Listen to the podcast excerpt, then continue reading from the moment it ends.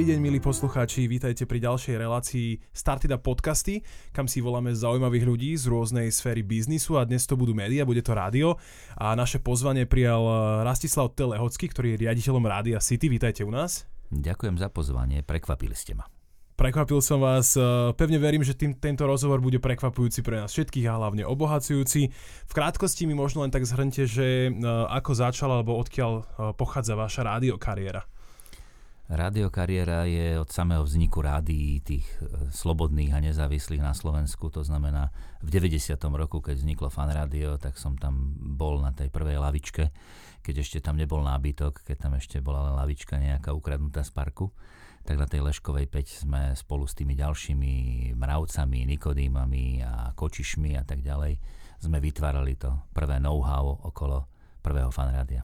A ako, ako vyzeralo prvé know-how, keď ste vedeli, že doteraz tu bol možno slovenský rozhlas nejaký a vy ste si povedali, že ideme robiť komerčné rádio. Čo to bolo? Vy ste kde začali vôbec?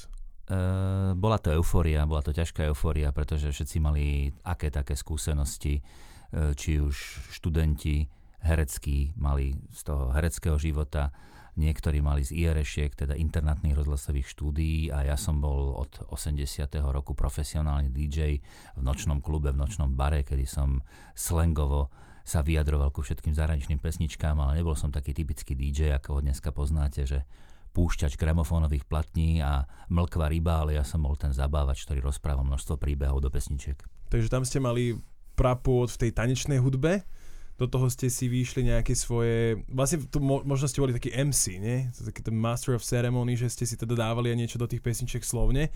Um, vy ste začali ako moderátor, alebo aká tam bola štruktúra, čím všetkým ste si vy prešli? Keďže som bol technicky zdatný v tom, že som dokázal si všetky tie svoje dižďokejské aparatúry nielen kúpiť, ale aj zapojiť a bol som rečovo dosť výrazne popredu oproti ostatným, ktorí na mikrofón predtým nerozprávali, možno niekde v divadle, možno niekde v tom IRŠku, ale pre mňa tá profesionálna práca disjokeja od 82. roku 6 krát do týždňa e, po 6 hodín za noc bola dostatočným dostatočnou kvalifikáciou preto, aby som robil moderátora. A odkiaľ majú ľudia takýto zamatový hlas? To sa vždy o tých rozhlasákoch hovorí a všetci v rozhlase preferujú také tie silné basové hlasy. Vy ho máte? Odkiaľ je? Klamal som môjho kamaráta, ktorý tiež chcel byť moderátorom a dišťokejom, že musí fajčiť 20 marstiek denne. Takže keď ste ho klamali, to znamená, že tak toto nie je tá cesta? Nie, to proste buď máte, alebo nemáte, pán Boh nadelí a s tým hlasom sa treba narodiť, potom treba samozrejme sa naučiť rozprávať spisovne. Ja som bol mm, ako DJ dosť tak ako poprvýkrát na mikrofóne upozorňovaný, že rozprávam strašne proamericky a slangovo a zaťahujem a, a mám ešte takú tvrdú bratislavčinu v sebe, takže toto som si potreboval vycepovať a odstrániť od toho 90. roku v tom fanrádiu a následne v twiste RMC rádiu B1 až po vlastný sen. Bola, bola teda moja otázka, že ktorými všetkými rádiami ste si prešli, to už je zodpovedané.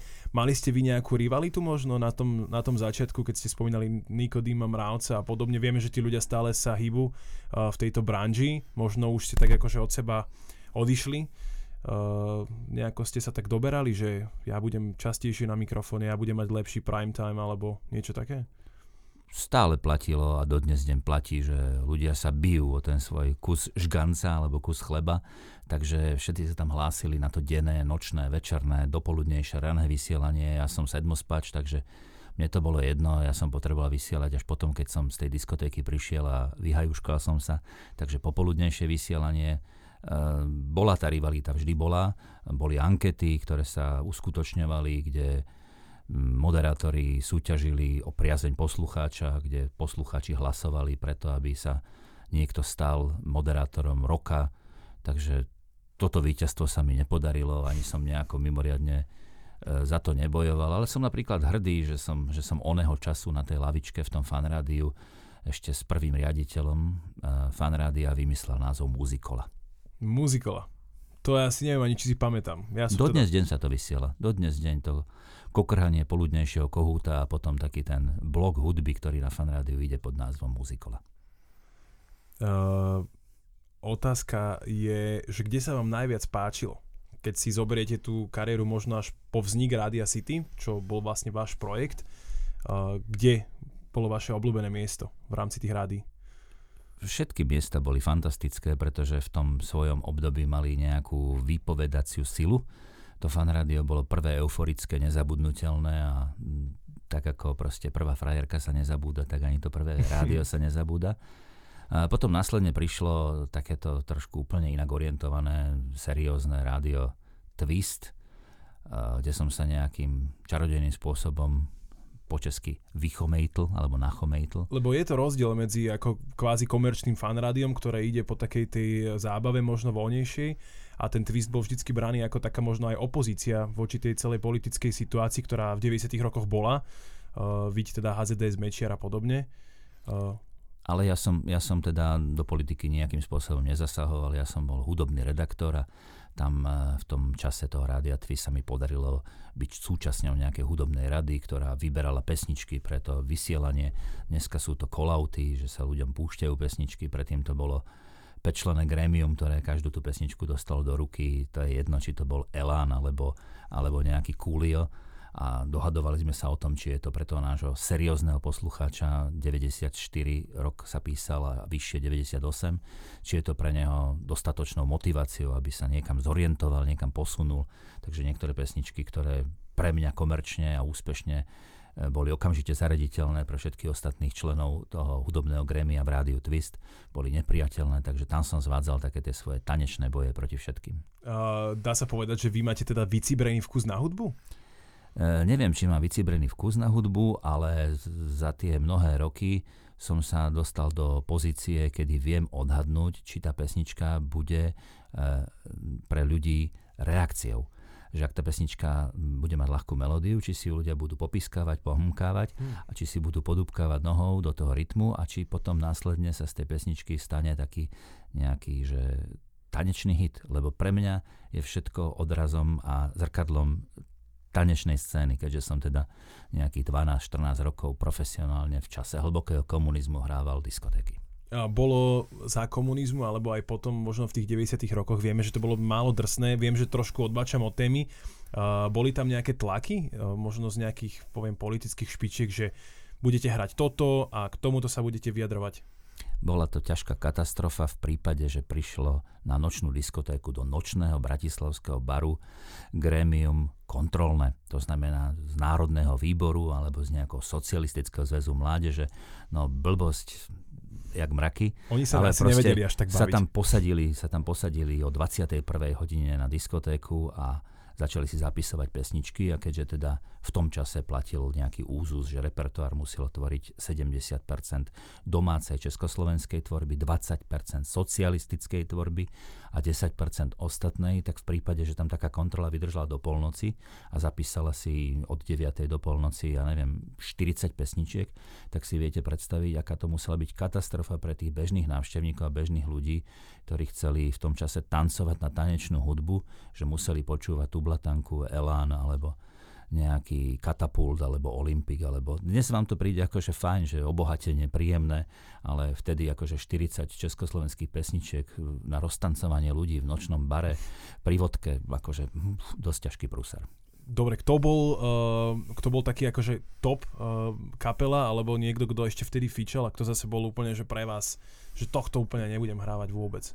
Mm, ja som v tom čase hrával úplne všetko, pretože som chodil hrávať aj svadby, aj MDŽ, aj všetky tie akcie, ktoré e, sú bežné k životu patriace, takže, takže som hrával aj ľudovky dokonca. Hrával som Valčíkové alebo Saragozu, to bolo neuveriteľné, to som asi odohral najviac krát v živote. To je taký ten aj, aj, aj. Megamix, čo má 45 minút a obsahuje všetky hity. Tak ale dodnes deň to platí, že ľudia sú na začiatku veľmi seriózni a povedia, hraj mi dneska len grunge, alebo hraj mi len hip-hop, alebo dneska chcem mať e, akciu, na ktorej určite nechcem počuť žiadnu ľudovku. A mm. príde polnoc, prídu svadobní rodičia, kravata je ujazaná uprostred čela a všetci majú ruku nad hlavou a tancujú na senzus a pištia zo Saragozov band. Takže, takže ľudia sa tvária, že sú odborníci na kvalitu, ale nakoniec sa potrebujú baviť. A to je to veľmi dôležité. To je to veľmi dôležité a to ste si asi povedali aj vy, keď ste zakladali rádio City Povedzte nám, ako ste sa k tomu dostali a, ako zhruba prebiehal ten proces od tej myšlienky po to, kedy sa prvýkrát povedalo slovo v éteri. To už je 15 rokov, čo toto rádio získalo licenciu, ale o tej samotnej myšlienky ubudlo ešte o 3 roky viacej. Pretože neuveríte, ale už pred tými 15 rokmi bol problém dostať sa do éteru, získať nejakú voľnú frekvenciu a keďže všetky tie veľké medzinárodné ktoré sú koordinované v rámci Českej republiky, Maďarska a okolitých štátov Rakúska by nepresahovali, boli už vyarendované, vyobsadzované, tak sme si povedali, že pôjdeme takým potemkinovským spôsobom, že postavíme množstvo malých frekvencií v Bratislave, úplne také malé sprchy, nie teda požiarné hadice, a že budeme z rôznych kútov Bratislavy vysielať tak, aby tá Bratislava bola pokrytá. Takže asi 3 roky sme čakali na to, kým sa teda tie okolité krajiny k tomu vyjadria. Získali sme vôbec prvú nízko výkonnú frekvenciu. To žiadne iné rádio dovtedy nemalo frekvenciu, ktorá mala 50 W, len na porovnanie. Uh-huh. Vysielač Bratislavský fan rádia má 250 tisíc W a vysiela z Kamzika.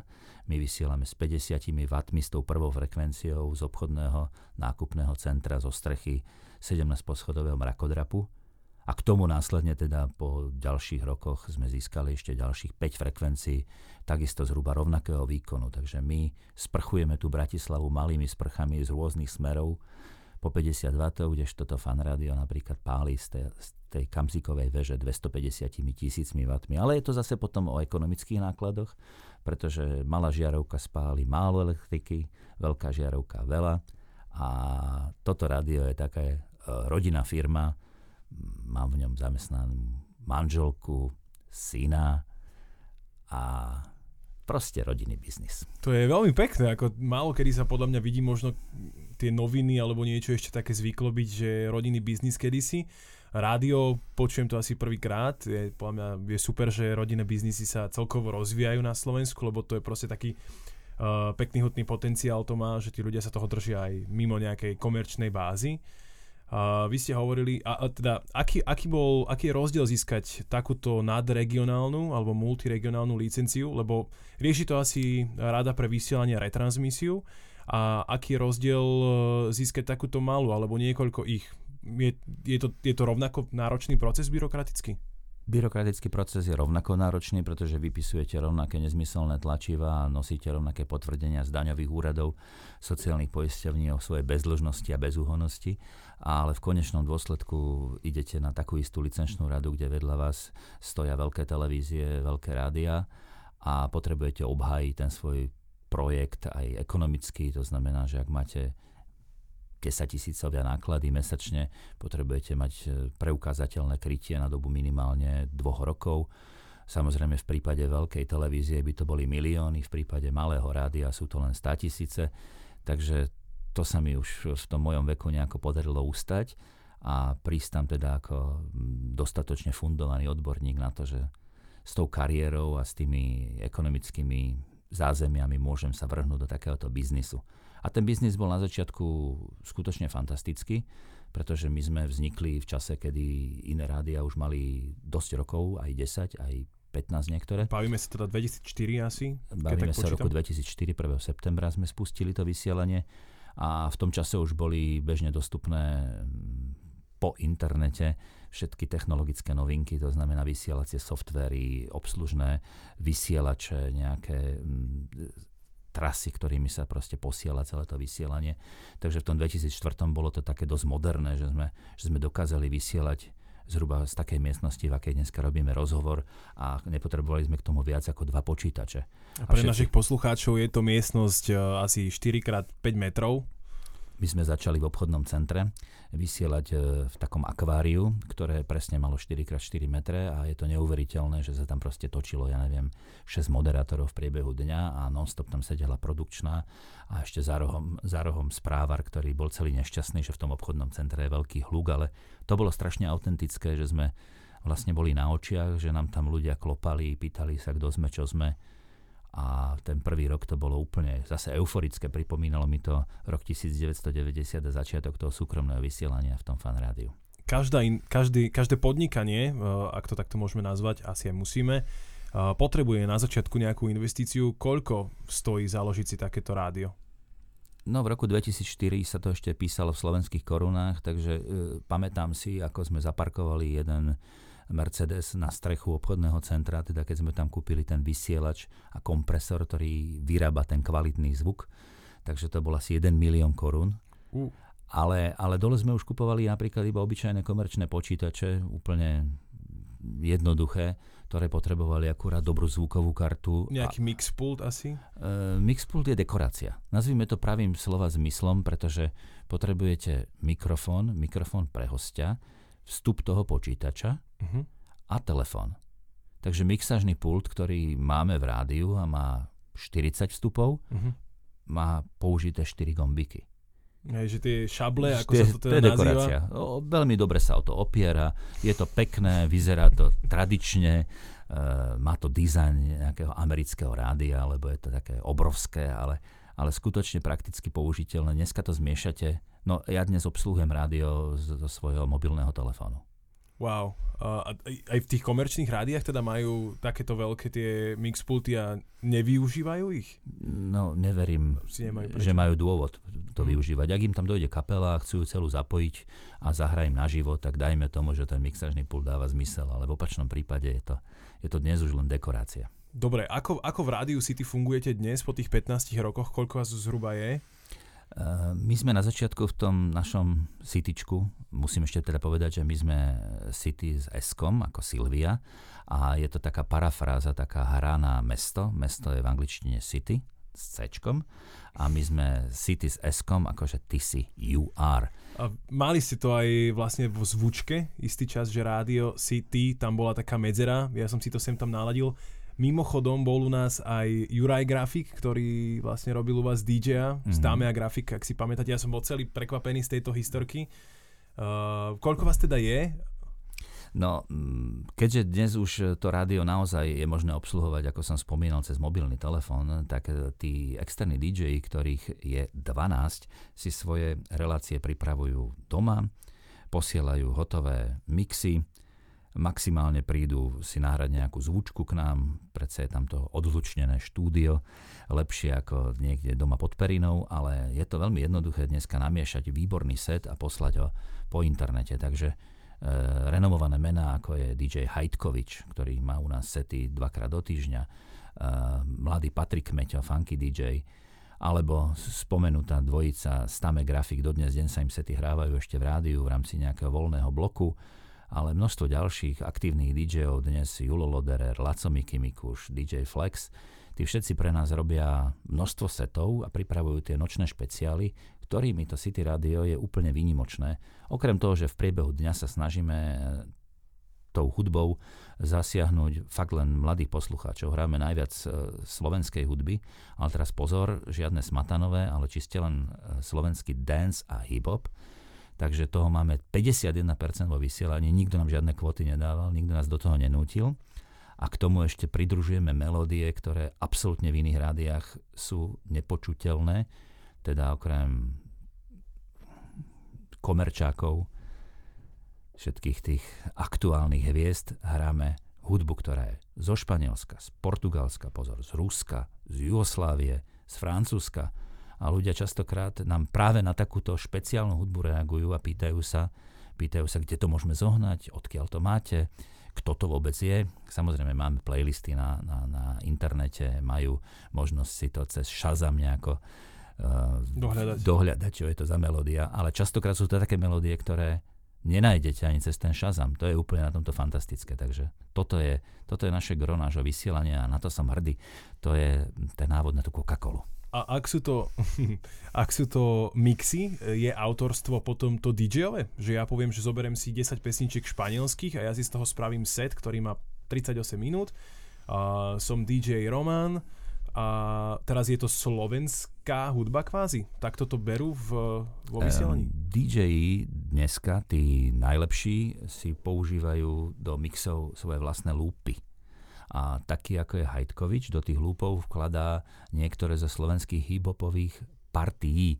Takže v tom prípade, ak si namieša takých 10 trekov z vlastného nakúpeného um, archívu, databázy lúpov a do toho pridá nejaké, nejaké veci, tak e, v princípe na to nemá dosah ani platobná organizácia SOZA, ktorá by si rada za to vyzbierala tantiemy, ale nie je to za čo, pretože to sú jeho vlastné tvorby, jeho vlastné lúpy, jeho vlastné mixy, ale to je možno iba u neho také špecifikum. Tí ostatní používajú samozrejme nejaké karibské, latinské a menej známe melódie, ktoré dávajú dohromady, alebo nejaké houseovo grungeové veci, ktoré dávajú dohromady a tamto autorstvo je síce na mixe toho disjokeja, čiže on by sa mohol prihlásiť, mm-hmm. o to autorstvo, ale melódia ako taká, teda tie odvody, poplatky, tantiemy idú pre tú zahraničnú, zahraničnú autorskú organizáciu. Robíte aj vy ešte nejaké takéto sety?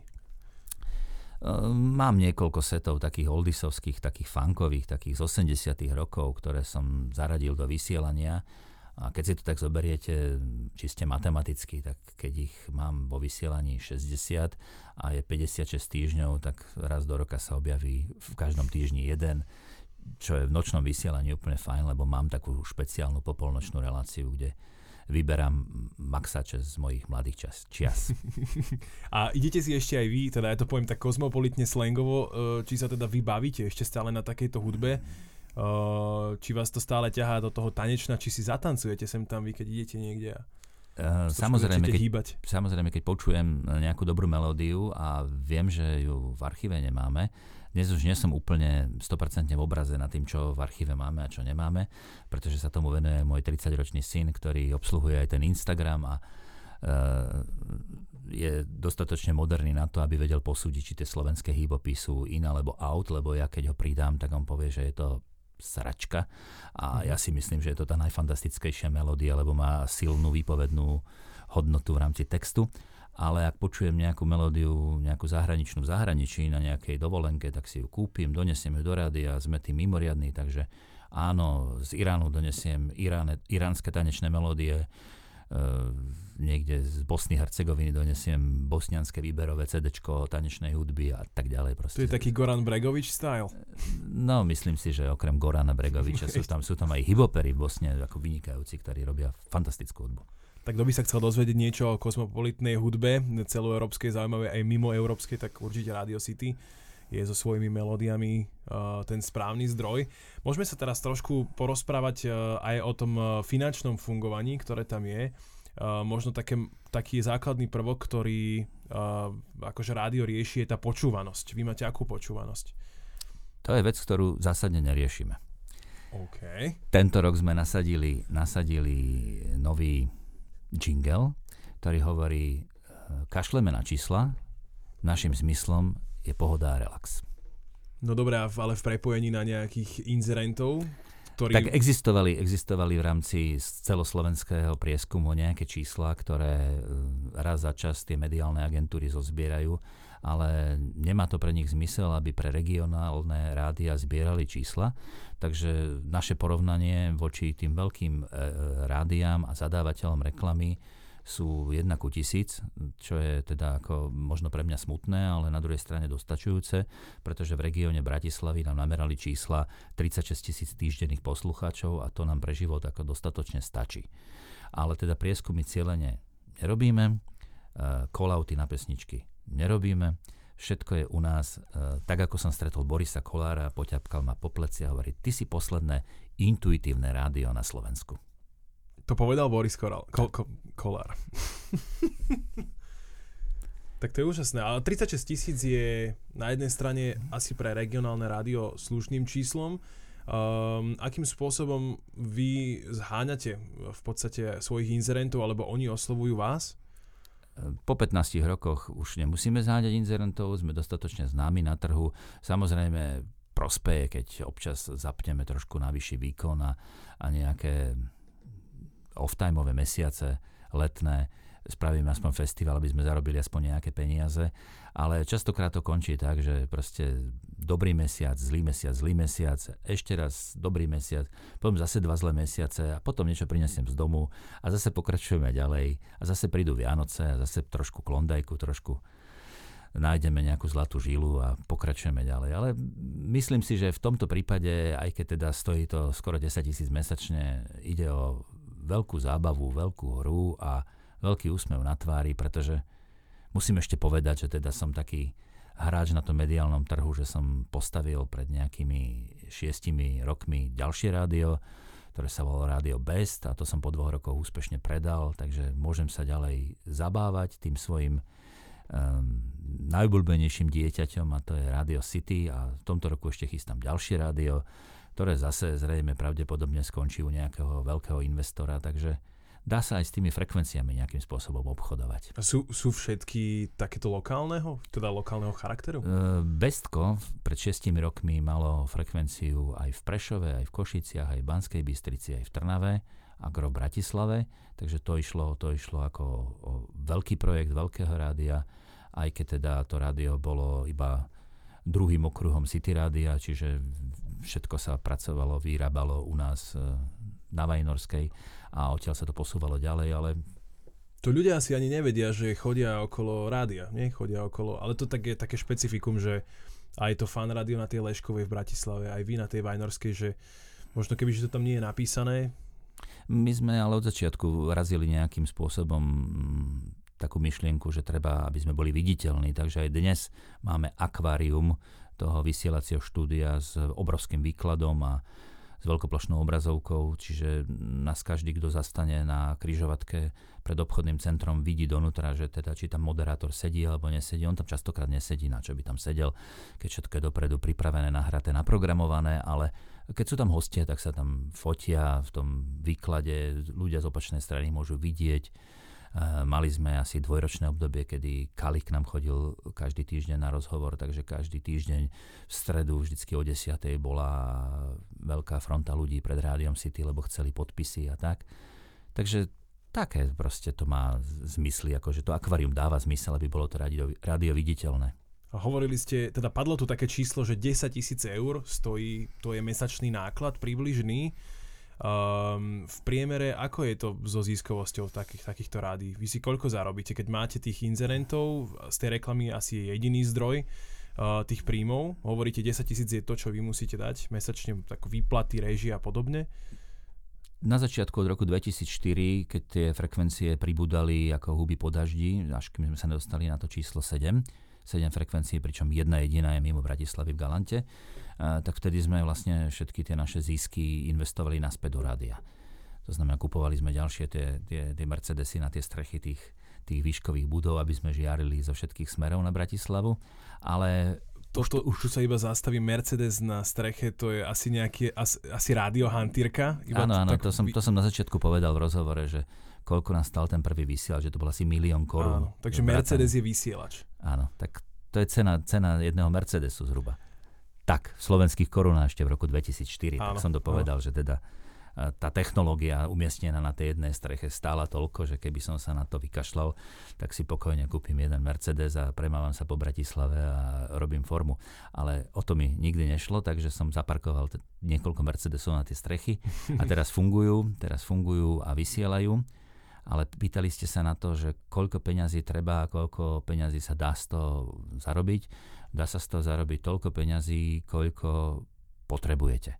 Potrebujete pre život a v prípade, že potrebujete pre život trošku viacej, tak prepnete do vyššieho módu a zarobíte trošku viacej peňazí. Samozrejme, znie to v tejto chvíli veľmi jednoducho, ale kým sa človek dostane k tým správnym eh, klientom, ktorí proste celoročne a dlhodobo a tradične inzerujú a proste majú obľubu v tom, že podporujú nejakú tanečnú hudbu, že majú tanečnú reláciu, tanečnú špeciálku, že sú klub, nočná diskotéka, alebo predajňa nábytku, alebo, alebo obchodné centrum, alebo mm, bratislavská samozpráva, alebo ktokoľvek, tak proste každý troškou svojou prispieva na chod toho nášho rádia, ak ho teda má rád.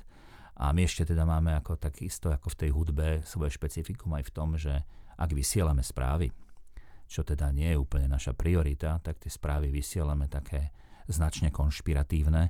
To znamená, snažíme sa ponúknuť ľuďom e, alternatívu. U nás sa už objavili aj takí tí najškandaloznejší ľudia ako Tibor Eliot Rostas a na rozhovor prišli aj ľudia z LSNS.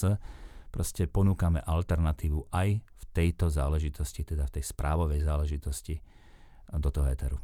Do toho éteru. Um, vy ste si prešli akože ktorými pozíciami na tom rádiu, alebo respektíve čo je vašou úlohou hovoriť. Vyzeráte spokojne, ako sme sa tu bavili o tých uh, peniažkoch, že koľko treba, toľko to vie zarobiť.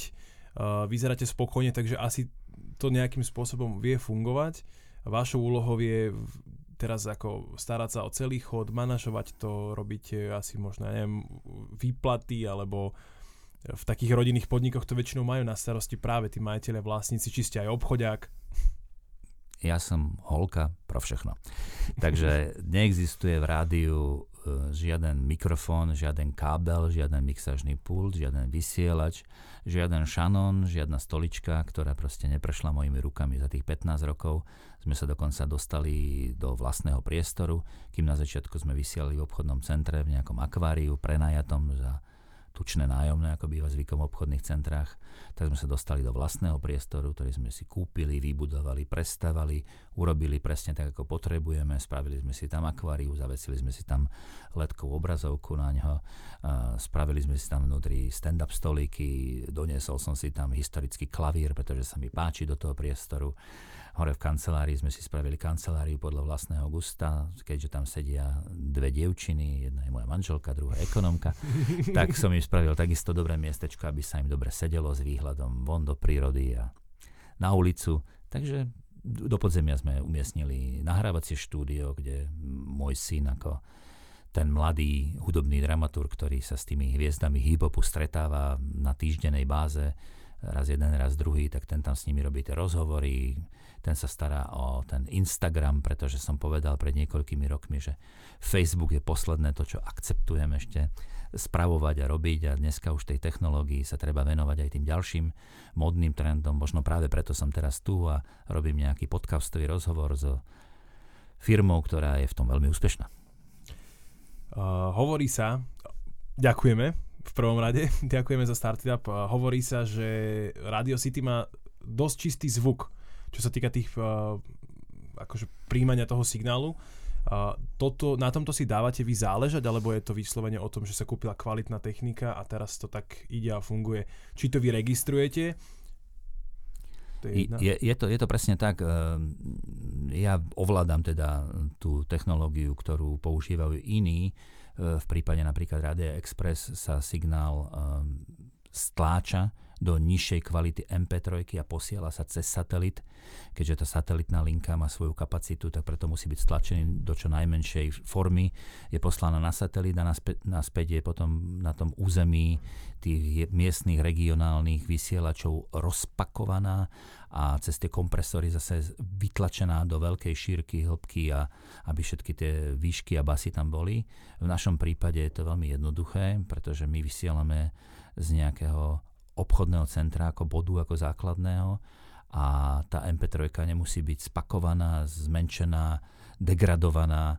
A navyše častokrát tie naše MP3, to je, to je celkom rarita, sú z gramofónových platní prepísané, takže tí DJ, ktorí hrajú z gramofónových platní, ponúkajú úplne iný alternatívny zvuk do toho éteru, hlavne v tých večerných setoch, keď tam počuť ešte aj ten tradičný pukot platne ale počas toho dňa teda ten bežný signál, bežné vysielanie je čo najmenej deformované a pravdou je teda, že ten, ten Mercedes na tej streche robí zázraky. Je naozaj možno Mercedes medzi tými kompresormi ano, a tými určite. vysielačmi.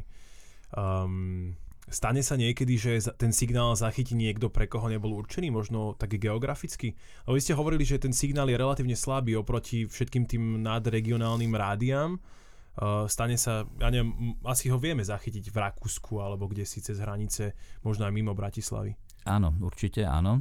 Um, ten signál nemá nejaké obmedzenia v rámci hraníc a smerov, aj keď teda tie antény musia byť odklonené od tých maďarských a rakúskych alebo eventuálne českých hraníc, ale počas niektorých uh, takých tých špeciálnych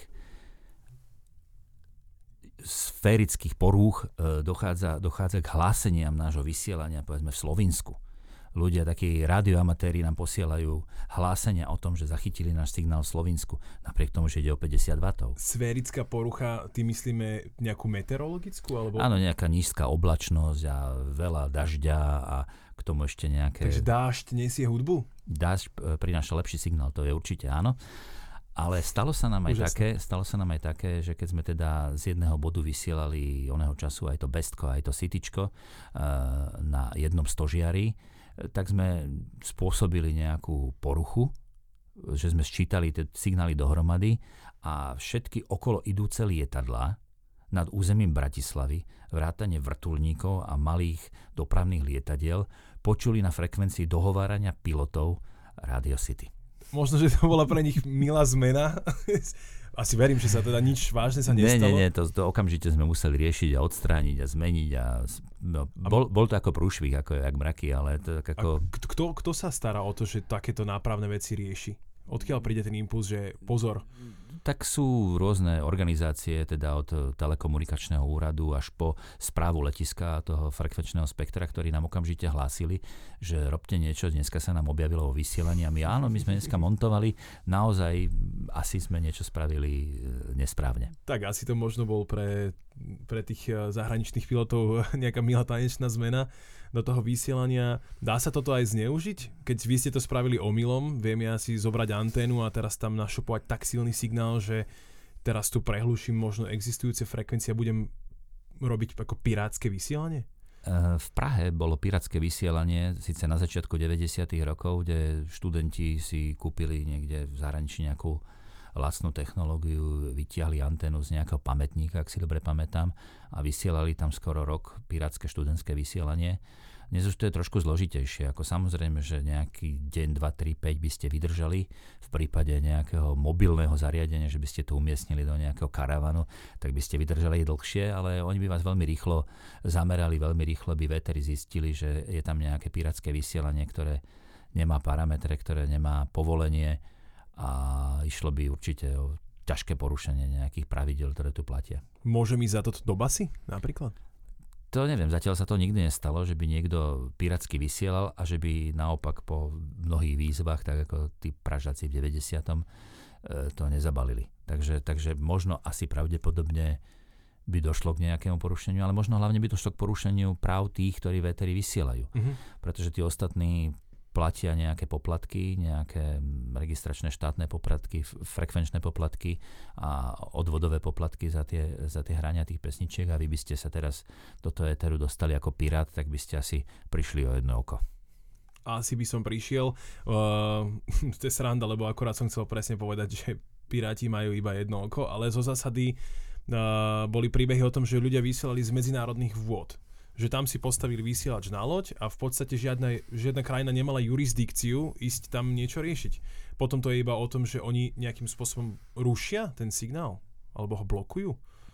No, to frekvenčné spektrum uh, na, tej, na tej našej VKV uh, eh, stupnici si dnes už viete predstaviť, že od tej 88 osmičky až po tú 107 devinu je to značne natrieskané, že proste ide, idete a po dvoch desatinách, keď ste na niektorých miestach, vám to zastane. Či už tam počujete maďarské rádia, či už tam počujete české rádia, alebo rakúske rádia, ktoré teda vznikli možno skorej ako tie slovenské rádia a tým pádom tie rakúske rádia počujete až niekde za Piešťanmi ako po tej roviny, rovine to presahuje ďaleko naše slovenské územie. Nemalo by to, ale keďže oni vznikli mnoho rokov skôr ako tieto na, naše, uh, multiregionálne a nadnárodné. Aj fan radio je počuť až do prostriedku Rakúska a Express tiež počúvam na ceste z Chorvátska už od chorvátsko-maďarskej hranice.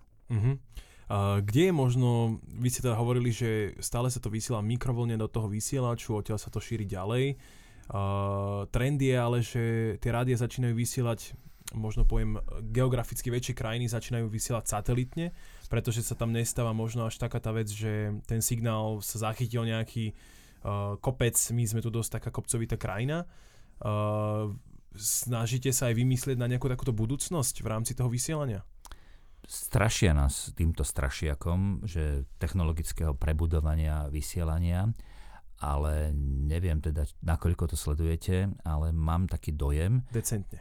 Mám taký dojem, že k tomu nikdy nepríde, pretože vývoj internetu ako takého a silu a dosahu internetu je tak obrovský, že nebude dávať žiaden technologický zmysel, aby sa prechádzalo na nejaké digitálne DAB vysielanie alebo satelitné vysielanie, pretože ten internet to prevalcuje a možno by sme mohli byť celkom rozumní a netlačiť konia do špajze keď v Japonsku preskočili tento jeden technologický skok a prešli rovno z toho analogového pozemného vysielania rovno do toho internetového vysielania.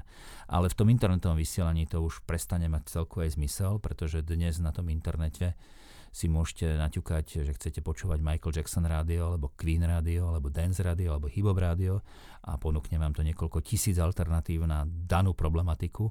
Takže vtedy už bude mať to rádio mm, City alebo city mesta akurát zmysel v rámci mestských miestnych informácií a to už asi nebude úplne celkom mm, zaplatiteľné a prevádzky schopné. Na to, aby sa to uživilo, takže potom už ostanú len nejaké veľké konglomeráty, ktoré budú krmiť ľudí tými jedinými správnymi správami a jedinými správnymi melódiami a to už potom prestane byť konkurencia, pretože bude taká obrovská, že bude nezničiteľná bolo to mierne dystopické uh, načrtnutie tej reality. Uh, hovorili ste teda, že dobre, satelitné nie, hovorili ste, že internet to prevalcuje. Uh, aj tu môže nastať nejaká zmena v uh, tom technologickom procese, že Radio City sa stane iba online novým rádiom? No, v tejto chvíli máme licenciu po predlžení po 15 rokoch o ďalších 8 rokov, ale nie som si celkom istý, že 8 rokov je ešte životnosť analogového vysielania pred nami, pretože v prípade prechodu z 3G na 4G e, to boli iba nejaké stovkové nárasty tej kapacity toho internetu. V prípade prechodu na 5G to budú miliónové násobky prechody kvality internetu pre bežného spotrebiteľa a užívateľa. Dnes je trend a tendencia ľudí rádia prestať počúvať a vytvárať si svoje vlastné playlisty a vlastné tracklisty do auta alebo e, do mobilu, čiže na bicykli ľudia už nemajú naladené rádia, ale svoje vlastné obľúbené pesničky. A v prípade, že bude tento internet tak mohutný a tak obrovský, tak nebude ďalší dôvod na to, aby existencia nejakého takéhoto média bola. Ale my samozrejme niečo vymyslíme, čiže budeme ponúkať minimálne alternatívu vo forme nejakých špeciálok, dižďokejských setov, informačných, raritných pesničiek a tak ďalej. Ale už teda hrozí tá obrovská konkurencia, ktorá s tým obrovským internetom príde. Je to cítiť aj po finančnej stránke? Kým pred 15 rokmi bolo 88% ľudí, priznaní k tomu, že denne počúvajú akékoľvek rádio na Slovensku. Podľa včera zmereneného prieskumu je to už len 59% ľudí, ktorí denne počúva rádio. Čiže ten pokles je obrovský, ale musíme sa tešiť, že je o mnoho menší ako pri čítaní denníkov alebo pri sledovaní televízií. To je neuveriteľné, ale aj televízie dostávajú značne na frak vďaka všetkým YouTube kanálom a vďaka všetkým streamovacím programom na špeciálne filmy, kde si ľudia radšej za jedno euro kúpia film a pozerajú ho bez prerušenia reklám.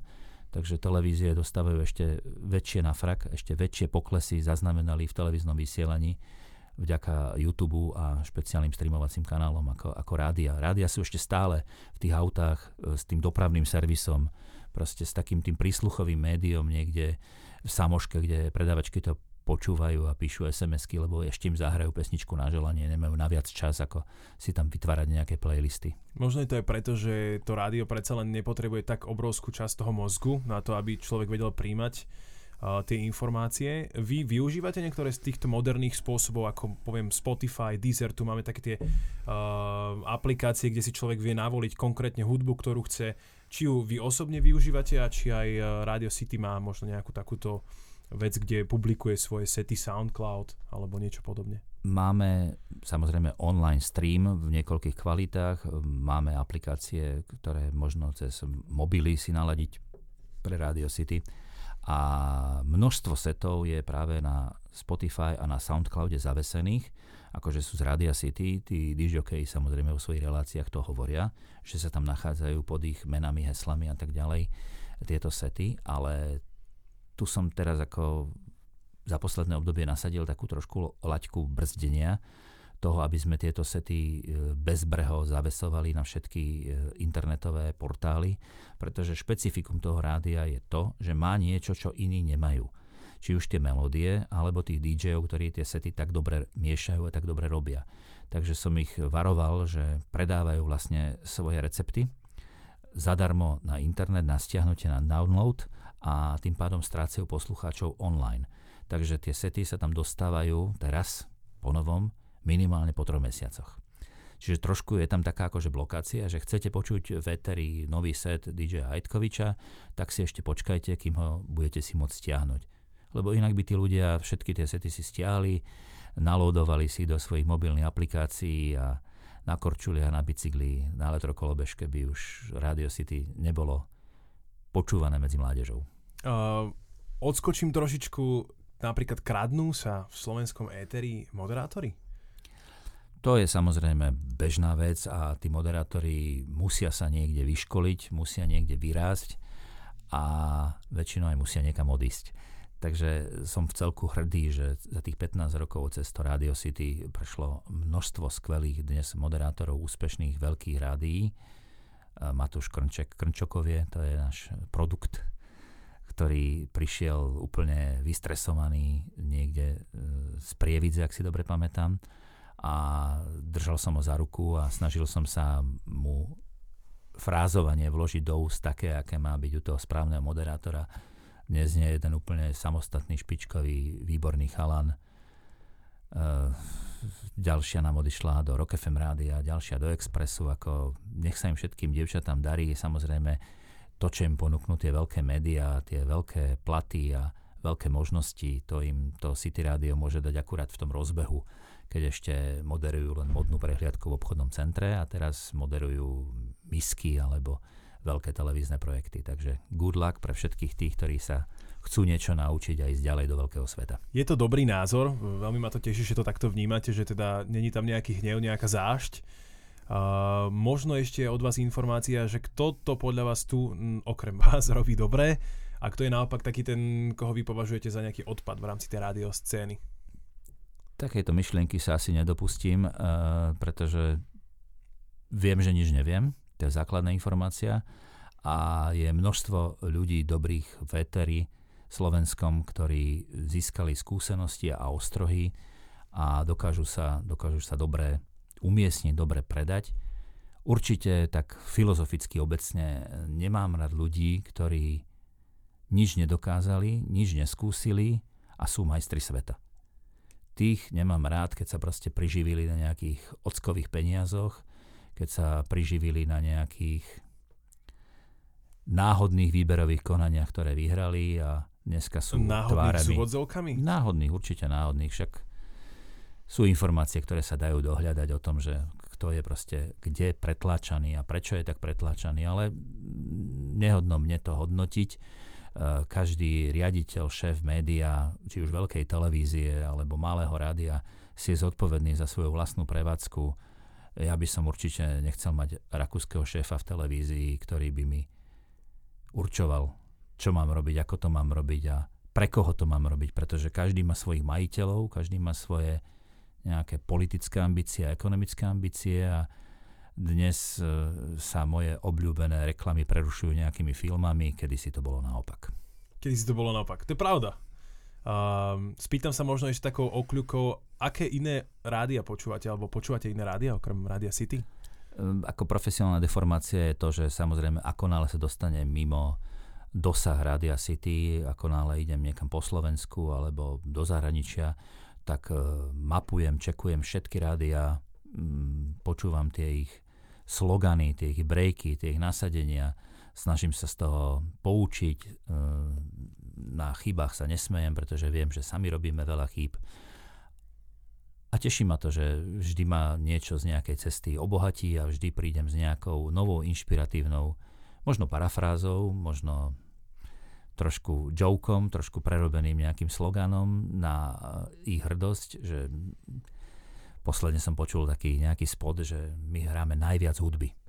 Tak za hodinu sa dá hrať 60 minút hudby, tak sme spravili, spravili sme break, že my hráme 62 minút do hodiny. Podľa mňa je aspoň milé, že to nerobíte takouto cestou, že zlou, ale je to vlastne také kvázi humorné, humorne podané. Niečo také, berete inšpiráciu aj zo zahraničia možno? Tuto vedľa máme, ja napríklad si sem tam naladím Krone Hit, to je možno iba preto, že viem trochu po nemecky, dáva mi to zmysel, Vy, u vás to je ako? Možno Češi alebo Poliaci, majú Poliaci dobré rádia? Áno, hovoril som, že počas všetkých zahraničných ciest čekujem všetky rádia a Wir sind Meister von Musik sa mi veľmi páčilo z Krone Hits a používame to aj u nás v Radio City, že my sme majstri hudby. OK. Asi aj ste, asi aj ste majstri tej tanečnej. Je tu ešte možno priestor na nejaké menšie monotypové rádia? Vieme, že teraz vzniklo po x zmenách rádio Jazz, ktoré tu prinieslo možno takú vlnu, ktorá tu naozaj nebola. Sú to všaké aligátory, rádio Super, ktoré vysiela takú možno rokovejšiu, progresívnejšiu hudbu, vy ste to tanečné rádio. Uh, máte ešte v hlave možno nejakú myšlienku, že hm, toto tu ešte nie, nejaký hardcore metal alebo niečo také. Ja som spomínal, že tento rok pripravujeme na jeseň ešte rozbehnutie ďalšieho malého okruhu, keďže sa nám nejaká frekvencia uvoľní a nejaká frekvencia k tomu pribudne. Uh, tak adekvátne svojmu veku som si vymyslel, že budem robiť ešte raz uh, originál Oldies Goldies rádio pretože... Oldies goldies? Áno, po, pretože po tom odchode z toho bestka, po tom predaji toho bestka sa to bestko dostalo do takého normálneho lightového mainstreamu a hrá totálne všetko, vrátane goldies. Tá rádio vlna je veľmi dobrá Tam som produkcia, produkcia, že ale, oni ale, podobne? Ale ja si viem predstaviť z tých svojich osobných skúseností, že nebudem robiť pesničky len, ktoré boli tisícnásobne úspešné, ale že by som práve ponúkol aj tie alternatívy, ktoré v tých 80 rokoch som si odžil a proste prečo by som nemal hrať Sex Pistols, alebo prečo by som nemal hrať Plastika Bertranda Saplan pour moi, prečo by som nemal hrať pesničky. Možno preto, lebo sa to dá veľmi ťažko vysloviť. Takže to sú pesničky, ktoré nepatria do toho mainstreamového koša a v kolautoch nevídu ako, ako úplne topky a favoritky, ale viem, že v čase, kedy som ich niekedy v 80 rokoch objavil a na tých svojich vlastných skúsenostiach a diskotékach zahral, tak ľudia boli v ťažkom šoku a v ťažkom prekvapení, že kde sme to vyhrabali, odkiaľ to prišlo, čo to vlastne je.